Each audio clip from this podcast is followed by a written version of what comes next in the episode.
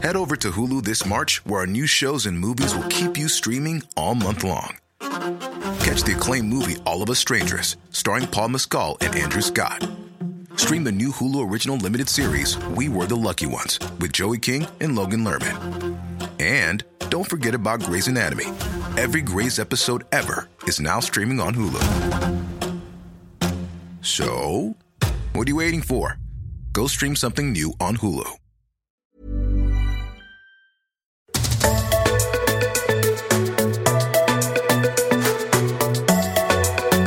Welcome to My Millennial Career. My name's Shelley Johnson. I'm a HR consultant and the founder at Bold Side. Hey, Em. Hey, Shell. Emily Bowen here, and I'm the COO of Rare Kind. Today on the show, we're talking all things interviews with Sarah Smith. Sarah is the host of the podcast Interview Boss, and she's a total boss when it comes to the interview. She's a HR professional and she's heaps of fun. Em and I loved this conversation so much. It's been ages since we've talked about interviews, and Sarah shares so much wisdom, and we just loved hanging out with her. I wish it was a Friday and we could have just turned it into happy hour and had drinks and hung out.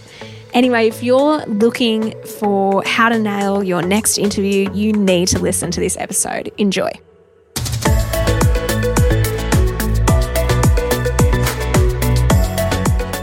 Hey, Sarah. Hey guys, thanks so much for having me today. Oh, it's our pleasure. And for the listeners out there, we've just had a crash course in how to actually record a podcast episode with a guest. You'd think we'd known how to do it by now. But Sarah, you are a pro in your own right. You know all about the podcasting world. And we just really appreciate you coming on board to be the expert in interviews for us today. Oh, thank you so much for having me. We have so much in common, both being podcasters in the HR recruitment career space. So there's so much we can share knowledge on. There's not many people that fit into those categories both. Yeah, totally. And, and, we met the other night actually mm. at the My Millennial Money tour in Sydney. Yeah. And yep. so you and I had come across each other on LinkedIn and yep. I was it was really funny because I'd listened to your podcast that week. and I was on my walk and I was listening to your podcast, loving it. And then you were there at the event and you weren't even, the funniest part was you'd actually weren't even meant to be at that particular event. No, we went to the wrong event. My partner bought oh, tickets to the wrong event. He thought he was getting tickets to the property masterclass. Oh, which was the was night like, before. Yeah, oh. and I oh. was like, hold on, that doesn't sound expensive enough. Like, I think we've got the wrong one. oh no! And then you had to put up with us a little oh, bit. I'm still stoked to be there. That's oh, really cool. It was really good to be able to meet you. And then we said, let's lock in time to do this chat with you about interviews because it's been a while since Em and I have done anything on interviews, and we thought we'd love to get uh, pick your brain. So we're going to hit you with a whole heap of questions, things that our community have asked about interviews, and things that we want to know. So let's dive in. We want to know, Sarah, about nerves. So, yes, managing the nerves when it comes to interviews can be really challenging. What is your tips for how you overcome nerves in an interview? Well, I think first of all, they're really, really normal. It's not a sign that you're not prepared. It's not a sign that you're going to bomb it or anything. Like for you guys, when's the last time you had an interview? Did you still get nervous as HR pros? Oh, so uh, confession, the last time I would have had an interview would be over 11 years ago. Oh. so I don't know. And that was when I had graduated or I was on my way to graduating university and I was looking wow. for that next job. So I'd been working in admin, I was graduating, looking for something in HR recruitment. And uh, the business I ended up getting a job with, I, w- I went to a lot of interviews at the time. So many, in fact, that I think it did become somewhat I guess, repetitive. And so it, that yeah. calmed the nerves. I was like, yeah. yep, you know, Monday, I Tuesday, Wednesday. Yeah, let's mm. just rinse and repeat. Um, funnily enough, though, I have often said, so I ended up getting the job with Rare Kind and as a recruiter. And I have often said that as a recruiter, because you're working in that consulting space, anytime that you go to a new client meeting, it's like mm. you're interviewing for your job all yeah, over again because true. you're trying to win that next client. So um, I'm not sure that I can give the most credible response here. I can guess though that if you set me up to go to an interview next week, mm. I think I'd be pretty nervous. Yeah. Because, because it would be something that I haven't done in over a decade and I can't believe that I'm that old. But yeah, I think I would be nervous. And that's even when you know what goes on in an interview because you Oh, do them so much. So imagine if you haven't been to an interview in 10 years and you've also never been in one either, you just have no idea what to expect. And so it can be really nerve wracking. Um, what about you, Absolutely. Shell? I think it would have been just probably before we started this podcast. So it must have been about three or four years, maybe four years ago. And I have talked about that interview on the podcast way back. Oh, I remember it this was one. a drama mm. fueled interview. Oh. they asked some horrible questions. Oh, I think I did hear you guys talk about this. Yeah. It was really confronting. Lots of red flags. massive red flags. But I mean, that was. I remember feeling nervous, and it was also like an hour drive from where I lived. So it was Oh, it was like this long drive out there and so there's all the nerves associated like with managing that. And i remember thinking on that drive and kind of rehearsing what i would be saying and responding so yeah that would be the last time Yeah. I had one about six months ago and I was still super nervous. Even running a podcast on job search and knowing like what to do and everything was still, you still get the butterflies. You're still like, oh, how's this going to go?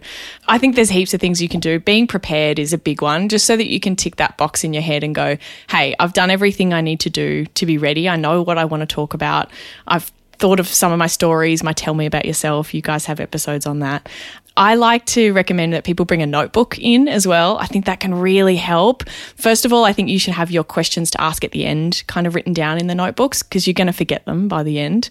Um, but also, you can put notes in there of things that you want to refer to. Nine times out of 10, you probably won't even need it. But having it there as a bit of a security blanket, I think gives you that feeling of like, I have a fallback plan. I think the other thing, do you guys hear about people talking about they just go blank when they get a certain question? Yeah. Yeah. Everything, all of that prep goes out the window. Yeah, they're thrown a curveball and they're just not sure what to do. So I think having some strategies that work for you for if you do go blank, something as simple as like, oh, do you mind repeating the question? Even saying out loud, oh, sorry, look, I'm a little bit nervous. Do you mind if we come back to that one at the end? Those things are totally fine to say. Um, could you rephrase it? Is a good way to do that as well. And then we have another fun one. I found this advice online when I was looking up to do an episode about nerves in an interview. And it was if you find your hands shake, you can clench your butt cheeks and that will stop your hands shaking. And Oh, I've never done know. that. No one but I- know. Exactly right. and I hadn't tried it. I don't know if it works because I don't necessarily have super shaky hands. But one of our listeners wrote in and she said it absolutely works. She clenched her butt cheeks in the interview and her hands stopped shaking. So there you go. I think that's a good practical tip. That is so good. Can I ask a bit of a 2022 question just Yeah. around the notepad? And maybe it's a question for the group. How do we feel? Because, for example, I've phased out notebooks. I don't really use them and I'll tend Yeah. to take notes in my phone. I don't have an Yes. iPad these days. So it is my phone. It does everything for me. How do we feel if somebody's done that note taking or turns up to take notes using their phone in an interview?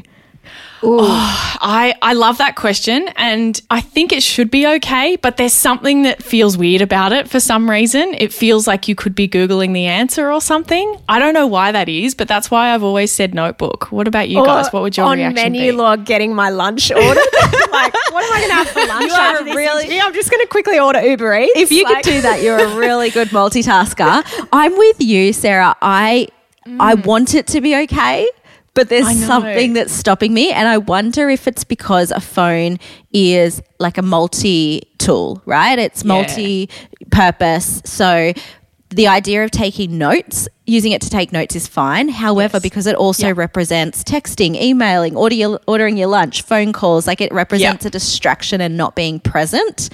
Maybe I mean I'm deep diving think on this that's now, it. but maybe that's what it is. We're just not there yet.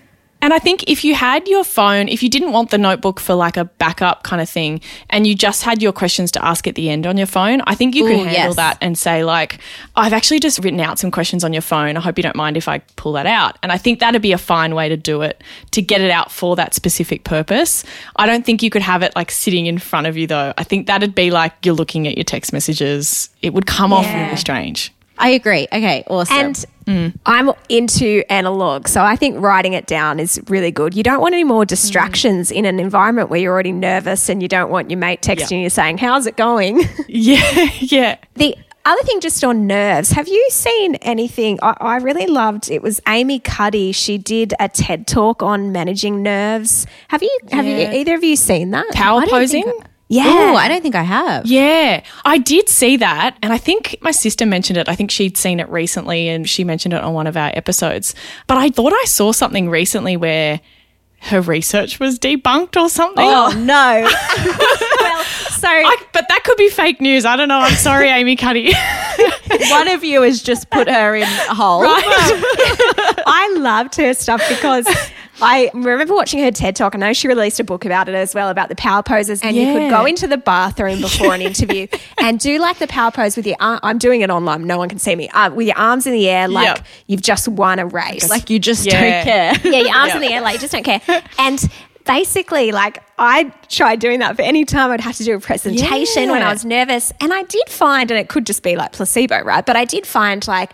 I felt more physically empowered and like I was actually able to Yeah. take the space that I needed in the room when I was presenting. Yeah. And so for people, and she, I know she was kind of saying within 10 minutes of doing it, if you can quickly race into a bathroom Yeah. and put your arms in the air and take on a power pose, you can walk in feeling that level of power and confidence in the Yeah. interview. And I found that quite helpful. Yeah. Something that maybe our listeners can test out. And the thing is, I know I said before maybe research is debunked. I, I feel like I'm a, I'm a science person at heart, so I, I'm very cautious of talking about research. But the other thing is, if it works for you, it doesn't matter if it's valid. Do you know what I mean? Like, if, if it works for you and it's something that you won't feel silly about or weird about and you've tried it at home and it gives you that powerful feeling, it doesn't matter if it's strange. Um, It doesn't even matter if it's placebo, right? I agree. Yeah.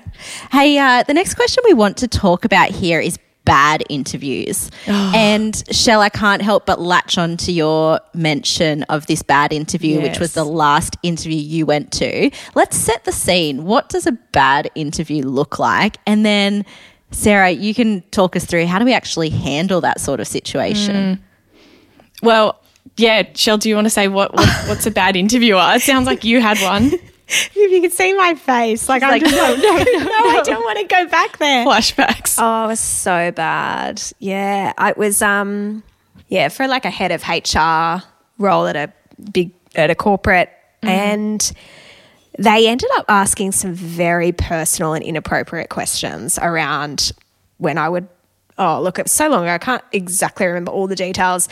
I remember one of them there was a question about my health and family plans and there was also a question that was completely uh, racist that they asked and i was like oh my goodness this is full on. Like i i was so I, even now you could hear the shock. Yeah. i'm still it was so shocking to me and i was just like how do i even respond And such a tricky situation because these are not the first questions you've been asked in this interview, I imagine. You've come in, there's probably some small talk, there's probably some more orthodox questions that you're asked. And then at some point, these end up on the table and perhaps not mm. all in one row, but you know, they're starting to open up these lines of conversation. And the first one, you might navigate your way through with an answer that's appropriate, mm. polite, shuts it down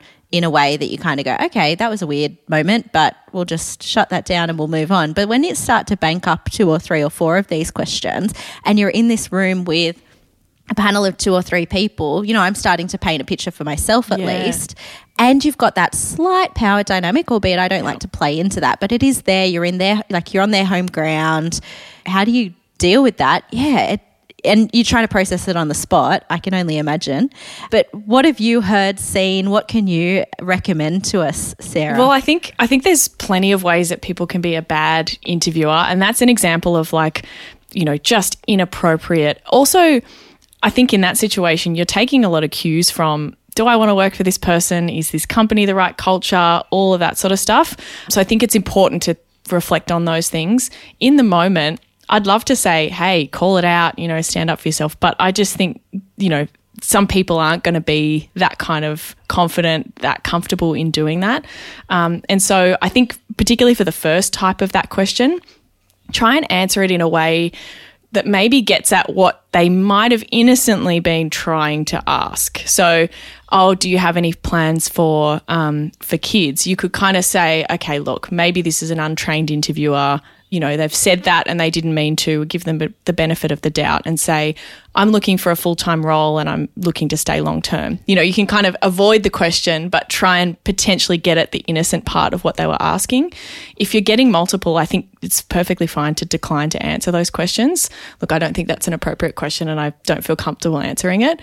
Um, I think that's a totally fine answer for you to give you could end the interview, you could leave, but I, I kind of prefer, and I think what I would probably realistically do is continue the interview and then maybe reflect on it whether you want that job afterwards, potentially give some feedback too, particularly if, I mean, in that situation, you're interviewing for the head of HR. So I don't know that there's much further that you can go. But oftentimes, this kind of stuff might be coming from a manager, um, like a line manager type person who may be untrained in what they're meant to do. So giving that feedback to the company afterwards, if you feel comfortable, can help them have a conversation about that and not make that happen to someone else. And I think my examples are really extreme, and probably mm. I've never seen anything like that uh, in my time of interviewing. so I was I, I, think that is probably the exception to yeah. the rule. What I'd love to know is, well, I hope it is because it was yeah. awful. I, I, and so if you're if you have or you're going for an interview and you have any questions that make you feel uncomfortable at that or that are just discriminatory or mm. give you any of those indications, that's not an environment we would recommend you work yeah. in. So let's just say that outright totally. now what I would like to ask you is some of the more subtle things, like yeah. the interviewer that I've seen this a lot. It's mm. the interviewer that asks like a confusing question. So it yes. might be like three pronged question of yep. like, okay, Sarah, like I'd love to know what is your best achievement and when was a project that you like failed yeah. on and also why did you leave your job? You know, they're asking all yeah. these like confusing questions that you're like, well, uh, how do I actually answer that? How do you deal with the more subtle bad interviewers? Yes.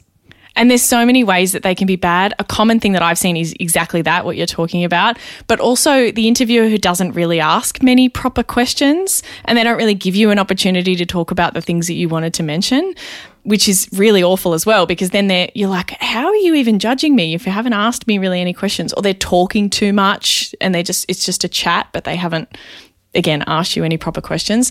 I think a really good one with that three pronged question, normally it comes from the interviewer not really having thought about what they're going to ask and they haven't planned it. They've gone in a little bit off the cuff. I've been a little bit guilty of doing this sometimes when I've asked a bit of an unplanned question and I'm kind of thinking on my feet, talking as I'm asking it and thinking as I'm asking it.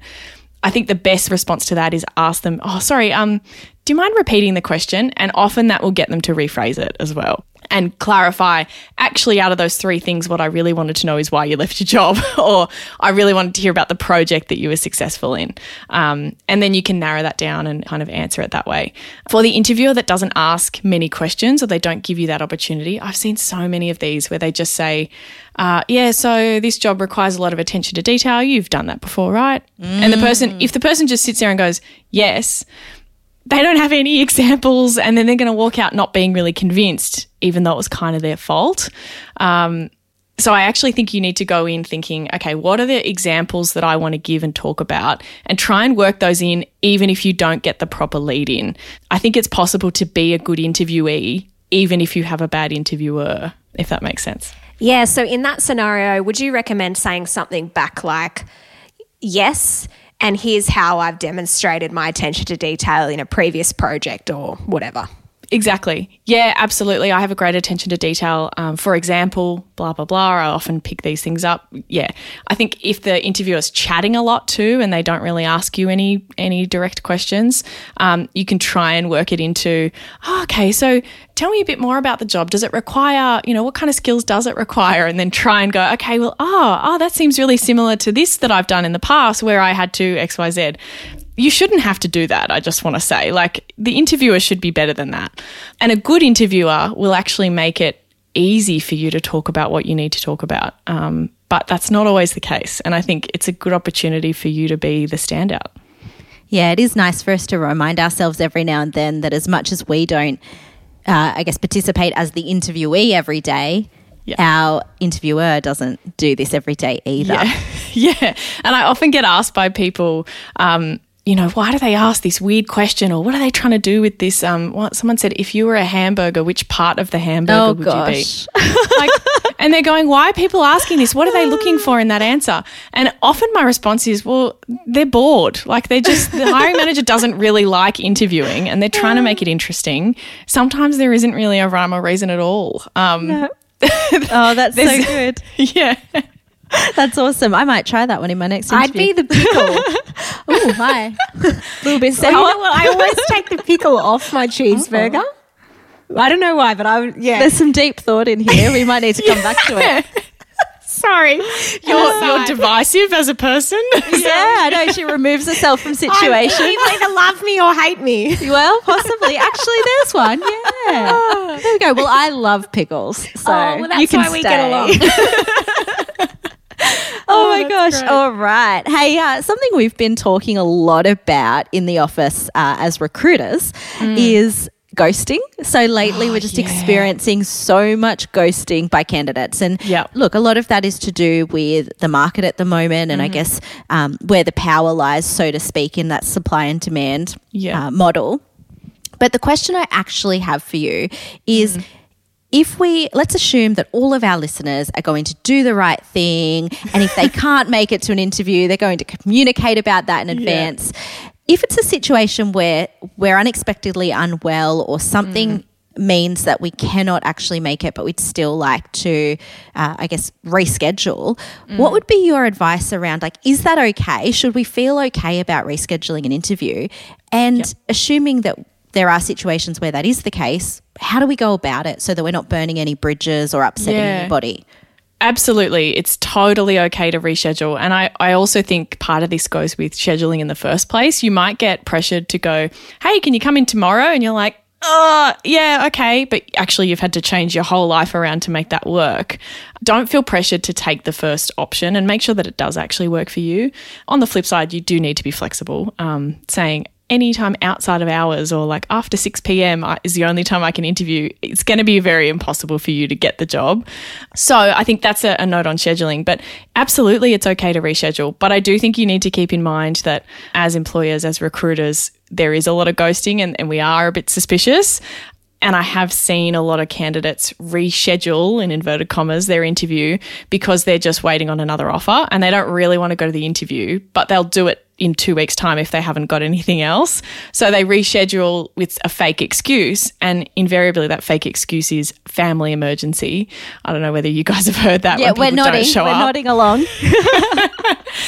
And I just, I'm at the point now where I just don't believe it when someone says they've got a family emergency, which is, I know that's not a nice thing. Like maybe some of them are genuine, but I think when you're rescheduling, you have to keep that in mind a little bit. So you're reiterating your enthusiasm for the role. Um, you're giving a little bit of context of what might be going on. Hey, I'm unwell. Hey, I'm whatever. I think the closer to the time that the interview is and the less notice you're giving, I kind of feel like you have to give a, a little bit more of an insight into what's happened. If it's three days before, hey, something's come up, can we move it? I think that's okay. If it's the day of or two hours before, I think you're going to have to say something.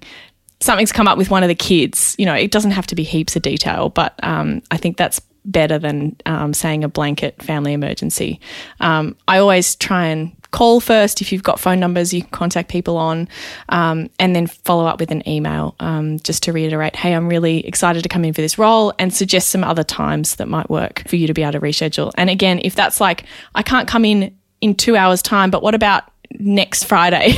like, you know, eight days away or something like that, it's going to feel a little bit like you're just putting them off for something else. So just be wary of that too. I would add that if you are pushing it out that far, you're also at risk of, regardless of how mm. genuine your reschedule is, regardless of how genuine your interest is, you might end up just missing out because they will have most likely scheduled all interviews to happen over the course of a few days or Yeah. in a particular week, and they won't be waiting for you Yep. or it's unlikely i guess you know you reduce that chance that they'll wait for you i tend to think also as a little word of advice that if you're going to reschedule i think that you're ability to be flexible and accommodate the time Yeah. that suits them has to increase. Mm. True. Yeah, I really agree with that. I think that also goes without saying in the in the first part as well. If you I see this a lot when people are like, oh, I can't get time off work or I can't leave my job. Well, if you get this job, you're going to resign. So, like, you're going to leave this company. Don't keep giving them so much when you're trying to leave. You've got to think about how you can be creative and flexible to treat it like a medical appointment, I think. Like, sorry, I've got to leave early. Sorry, I've got to come in late. You know, take a sick day if you need to. I think it's mm. important to fit this in if you Or if you may need want. to, yeah, use your annual leave. Like Yep. you may need to take half a day or a full day of annual leave. Yep. The other thing that you might be able to do, depending on if it's a face to face interview, let's say, and you have to mm. reschedule, you've had something come up with the kids, call and say, hey, something's come up with the kids today. They're sick. I'm so sorry. Mm. What I could do though today is I actually could do a, a, a remote interview. How would that Yes. work? Just because one of the things for the hiring manager is they're often got back to backs. So Yep. it's just being mindful of that you you might still want to fit into their two day window that they've blocked out, Yep. but showing you have that ability to be flexible and come up with just that creative idea, as you said, Sarah, Yep. of what are the other alternatives to maybe that in person, if that is the case for the interview. Yeah, and most companies are able to be flexible and they understand that they have to work around you and do early or late or remote interviews. So they'll be willing to work with you. I just think that flexibility has to be both ways. Yeah, and the more you, to your point, Shell, I love that idea because if you can just get in front of the employer, they'll either rule you out or they'll be like, okay, I know this person had to, you know, change the game plan last minute. We're now on video, but God, they were good. I really want to meet them properly. And Yes. they'll be more invested in you as Yeah. well. Totally. And you may need to do another in person if, if that's what their process is. Yeah. Yeah, very cool. So let's talk about the follow up. Mm-hmm. So, following up at the job interview, like you, let's say we've just had the interview. I really want the job. I'm really keen for it. Mm. But how? It's kind of like after a date. Like I know. when do you text them and be like, "Hey, that like when can I see you again?" You know, Yeah, so what yeah. is the timeline for for contacting and following up with the hiring manager after you've had an interview? Is it like three days? Is there some kind of Yeah. rule? Good question. I think it starts in the actual interview itself, and this is something you can write down of your questions to ask at the end. Is what's the next steps? Because I think you get them to tell you their time frame, because it can differ a little bit. Whether if you're the first, you the first person to apply and the first interviewed, they might be pretty early in their process. And so you might have to wait a little bit longer just because of how it's ended up. But if you're the last interview, they might be able to come back to you really quickly. So I think asking them, hey, what's your process? When can I expect to hear back or next steps is really helpful. And if they said, okay, by the end of the week, so let's say it's Wednesday, and they say you'll hear from us by end of Friday, and then you haven't, that's your follow up. Okay, well, you said Friday, it's now Monday. Hey, just checking in, wanting to see how the process is going. You know, can I get an update on next steps? I think be guided by what they said. again, just thinking about how we follow up, like in that immediately after the interview, would, would I send an email to the hiring manager saying, Hey, thanks, I really enjoyed the interview? Or do you think like less is more when it comes to that correspondence? Play a bit hard to get.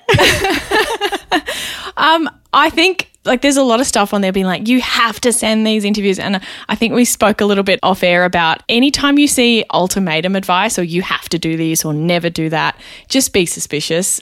You don't have to send a follow up email. In fact, I think probably a very, very small percentage of interview candidates ever do.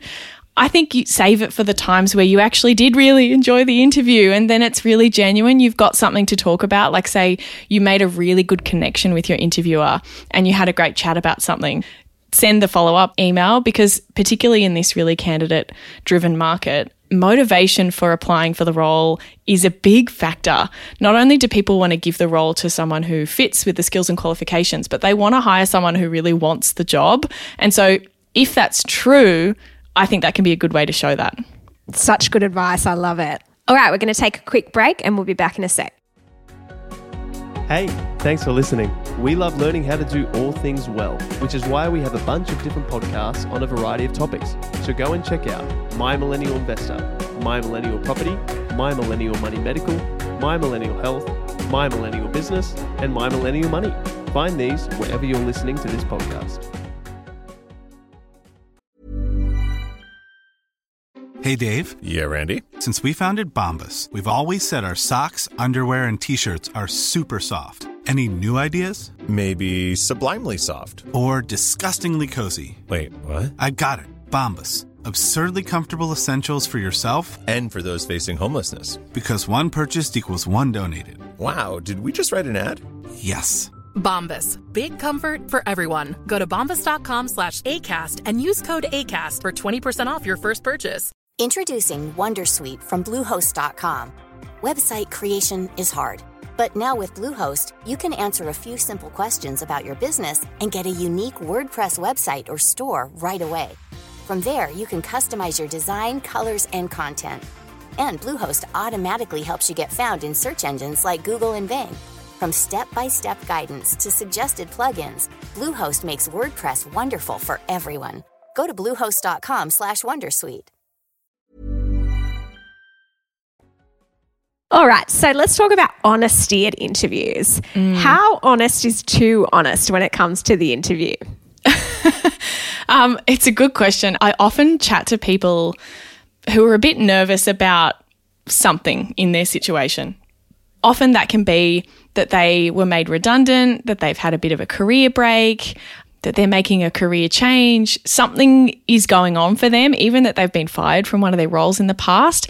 And they get so terrified about it that they avoid the topic altogether. They don't mention it in their tell me about yourself. They don't talk about it at all. And then it becomes this like elephant in the room. Again, like if you've got on your resume, I finished there in July and it's now August, the interviewer is going to want to know. Like they're going to ask you about that if you don't bring it up. And I think a much better way to go about those kinds of things is to be upfront and say, yeah, so I actually left that role in July and what I've been doing now is XYZ. You don't have to go into heaps of detail, but I think you being the first to mention it kind of gets the elephant out of the room a little bit. So I'm a big fan of giving those things up front and being a little bit honest about them. Have you guys seen this kind of stuff before and someone hasn't mentioned that they're not currently working there and you find out later and then it feels like you've uncovered something? Yeah, I had that experience not too long ago, and mm. Uh, it was a recruitment process that was tracking well on paper, and we were Yeah. really getting close to that pointy end. It was heading in the right direction. However, through a recruitment process, I'm a big believer in you're looking for consistency. So you're really looking to confirm and reconfirm over and Yep. over again that this person is who you think they are and who they say they are. And Mm. there I'm simply talking about strengths, skill set, experience, all of that package. And motivators is another one. Yeah. And as we moved more and more towards that pointy end, we're thinking, oh, you know, 95% of this is making sense, but there's just a mm. couple of things that are like little subtle, Yeah. not sure about this. And we're just looking to remove that hesitation. We're looking to confirm that, mm. okay, we've got a great explanation for that. We can park it. But what ended up happening is exactly as you've described, which is we mm. sat in the fi- what was to be the final interview, that final decision maker, one way or the other, and we learnt that this person was not in the role that was last listed on their resume.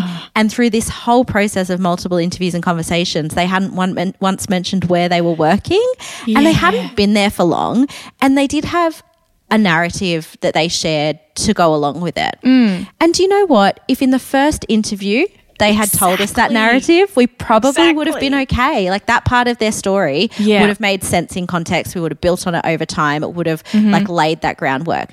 But because it came up right at the end after Yep. many conversations, we kind of went, that's weird. Yes. Why? Like it just made us go, that's sus- like, I don't know if it's suspicious or not, but it just feels like a question mark now. Yeah. And I'm not sure it's one we can get an answer to because we're at the end of the line. Yeah. I think that is such gold for people to listen to that thinking and the conversations that are going on behind the scenes when you walk out of that interview. That is exactly what you're trying to avoid by just getting it out there and being the one to offer that information rather than even waiting to be asked about it at all.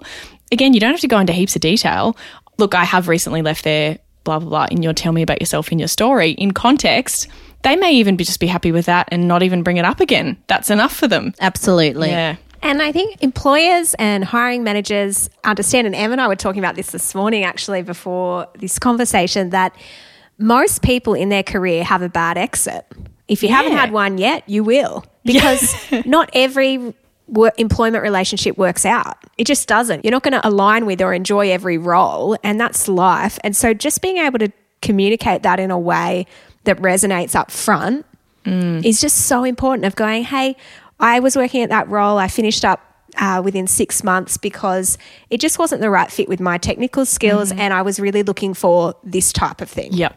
Oh, I I've like- learnt that I prefer this, and I didn't know that until now. You took the words out of my Oh, mouth. sorry. I was going, no, it's awesome because I was going to add that if you can also include in your story what you've learned, you know, what is that thing that you've taken from it? I feel like that just brings a level of maturity and self reflection and self awareness, which are things that most employers are looking for. Yeah, yeah. I even had someone reach out and say she'd been working in her dad's business or something for quite a number of years and was like, Oh, I feel weird about mentioning that. I'm just going to not mention it. And I was like, I think that's a bit strange. Like when they go to do your references and they work out it's your dad, like, or that after you've started again, it just feels like you've hidden something. There's nothing wrong with that. There's nothing wrong with that. But if you Not at hide it, it could be a big deal. Absolutely. Hey, quick question. How long do interviews normally go for? Like, what is typical? Hmm. It depends on the company and the role. I'd say more junior roles, they often don't need as much time. More senior roles, they might need more time and depends on how many rounds and all that kind of thing. Um, but I'd say 30, 30 minutes, 45 minutes, or an hour is probably the most common. I think longer is usually a bit of a good sign. If it turns into a conversation and you run over the scheduled time, that sometimes can be a good thing. But yeah, that's pretty typical. So let's talk about. You mentioned there if it goes over multiple rounds. I'd love to talk about the second round interview because often what we focus on and what most of us prepare for is the first one because it's the icebreaker and it's where we get really nervy. But the second one is so important. And one of the things I often say with um, clients that I'm working with is your second round is the game changer because someone can be impressive in 45 minutes. Yeah. But you get to the next, the second date, the second interview, and it's like, are they a good vibe? Is there a good thing going on here? Is there chemistry? Tell us about what we need to be doing differently or the same, or what is it? Um, I'm doing one of those three pronged questions. See what I mean? Do you mind repeating the question? And then you'll suddenly like tell me what you Let me actually go want to again. hear. and then she'll read it from the script. Let me go again. what is different about the second round interview? see, see how well that worked? No, we've just demonstrated for everyone. Because suddenly the person's like, hold on, I didn't mean to do that. Let me rephrase. And so they're happy to help you out. I think we get this a lot where people think that everything changes in the second round. And whilst there is a bit of a different dynamic because you have already met with the company before, it, it can be pretty much exactly the same. I think it depends on who's actually in the interview. And I think that's one of the most important things to find out. Who are you meeting with? Sometimes you can have met with, say, the recruiter and the hiring manager as a first stage. And the second stage might be with a senior manager or someone else. And so it's a completely new set of people. In which case, you use all your same examples and stories. You don't need to, I think people think they can't repeat stuff if they've already mentioned it in a different interview. If they're different people, they haven't heard them before. And I guarantee you, they're not transcribing your interview and providing it to the next stage. That's just not happening at all. So feel free to use your same stuff. You may even need to do your tell me about yourself again if they're fresh people. If it is a follow up with the same people, they're normally going to want to go a bit more in depth and ask about what kind of Em mentioned before of some things that might be in the back of their mind that they're not quite convinced on yet and ask you more questions about those. Em, I'd love to hear from you. Like, what are the kinds of questions that you see in those follow up round interviews? Is it, you know, you've done the behavioral one. Do you say, tell me more about that? Like, how do they kind of normally sound? I agree with everything you've said. So, what I would usually see for a second round interview is either a combination of different people and maybe one of the same. So, I'll often, if I'm the hiring manager, my preference is to have consistency for our benefit and also for the candidate's benefit of at mm. least one person. So, you know, I like to sit in on every interview, for example, mm-hmm. but I'll bring different people in with me. Yeah. Now, that, as I said, it, it adds a level of consistency. It's also nice, though, from that point of view of finding, okay, are we hearing the same things again? I'm actually mm. looking and wanting to hear the same things over and over again. Yeah. Now, it doesn't have to be word for word. I mean that more in a thematic way. So, I'm looking to not feel like I've met with a totally different person. Yeah. I also, though, want to bring some different people into the second interview because I want the candidate to experience different perspectives. So there's also mm-hmm. the dance to be aware of, which is by the second interview, we like you. Mm. We're, we're becoming invested in you, and we actually want to, yes, continue to test your suitability, but we also want to win you over and we want you Yeah. to experience out of even more people's mouths that we are what we say we are as well. So I'll usually, as uh, you've already said most of this, but as you've described, I'll usually find that those interviews go more in depth. It's an opportunity for both parties to come back having reflected on the first conversation and ask for more information. So I'd like to think that with that and also with familiarity, it's feeling more conversational. Yeah. It might be over a coffee rather than an interview panel style. And it's starting to feel a little bit more like, oh, we could actually make this work. Mm. So, look, everything you've said, I've probably just echoed in my own words because, you know, as you've described, you're really just looking to continue to commit to each other, to continue to get that consistency, to continue to overcome any hesitations. Mm. And behind the scenes, the last thing I would add is just on this idea of repeating yourself, it's so fine because so often what I will do if I'm that interviewer is I'll go and debrief with other Yes. people and the conversation will be along the lines of, oh, did did she tell you this? Oh, did she talk to you about that? Oh, No, did she tell you about the up. yeah? Did she tell you about the time she did this? Oh, it was so good. Um, or what did you think about that? And so you actually want to be able to compare and contrast and Yeah. kick around both existing and new ideas. Yep, I'd completely agree. And I think a lot of people don't realize that actually using your same examples, if because I, I talk about preparing for an interview and coming up with your best examples and your best stories, the highlights of your career, you don't want to use substandard ones just because you've used them before. Like you want to still go back to your highlights and make sure that new set of people hear those as well. Totally. So we've got time for one more question. I'm not going to do a double pronged or triple pronged question. Continuous improvement. Look at me go. Um, so, last one for you today, Sarah. How do you know if you've performed well at an interview? Mm. I think we touched on a few of them already. It getting very conversational. You know, there's some signs with kind of obviously being back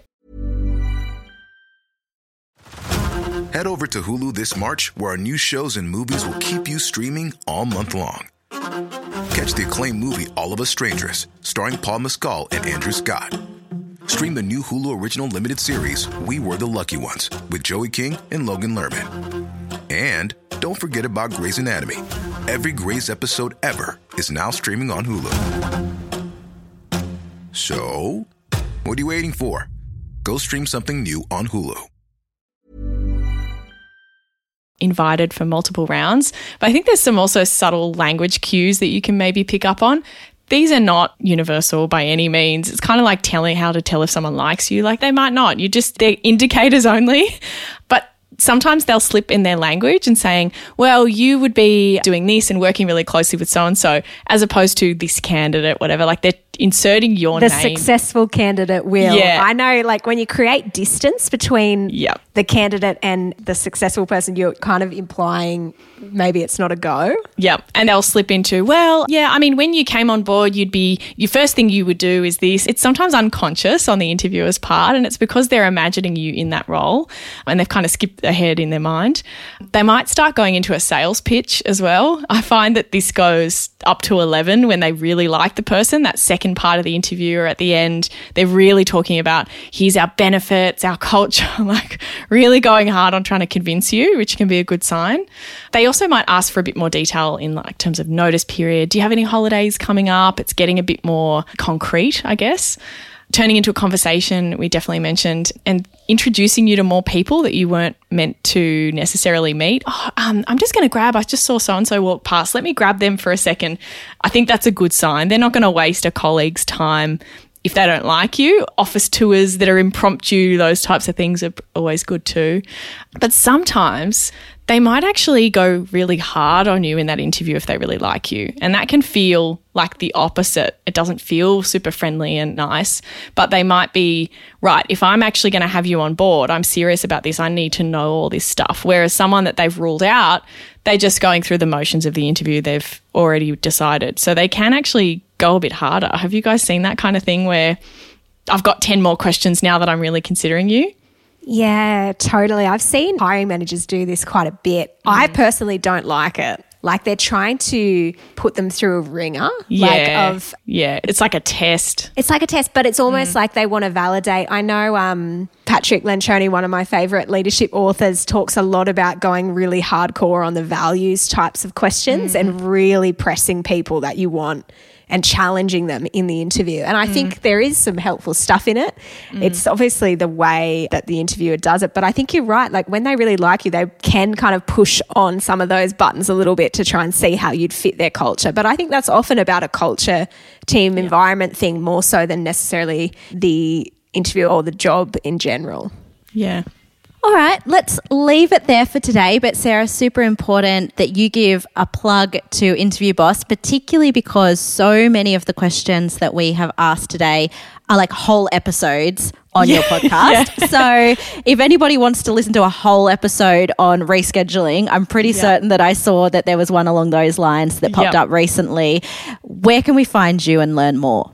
Yep, wherever you're listening to this podcast, we're available. So it's Interview Boss, and we're all about the job search in general. So advice, inspiration, and support. We like to be pretty conversational. I think we're a little bit like you guys in that sense, and there's a little bit of entertainment thrown into.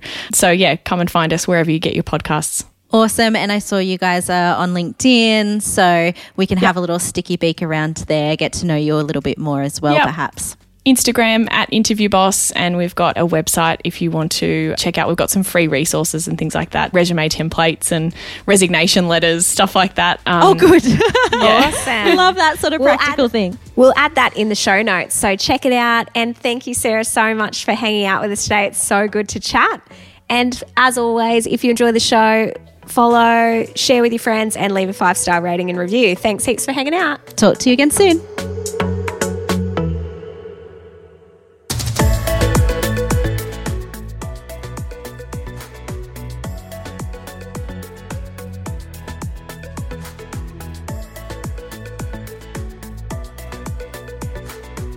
Hey, thanks for listening. We love learning how to do all things well, which is why we have a bunch of different podcasts on a variety of topics. So go and check out My Millennial Investor, My Millennial Property, My Millennial Money Medical, My Millennial Health, My Millennial Business, and My Millennial Money. Find these wherever you're listening to this podcast.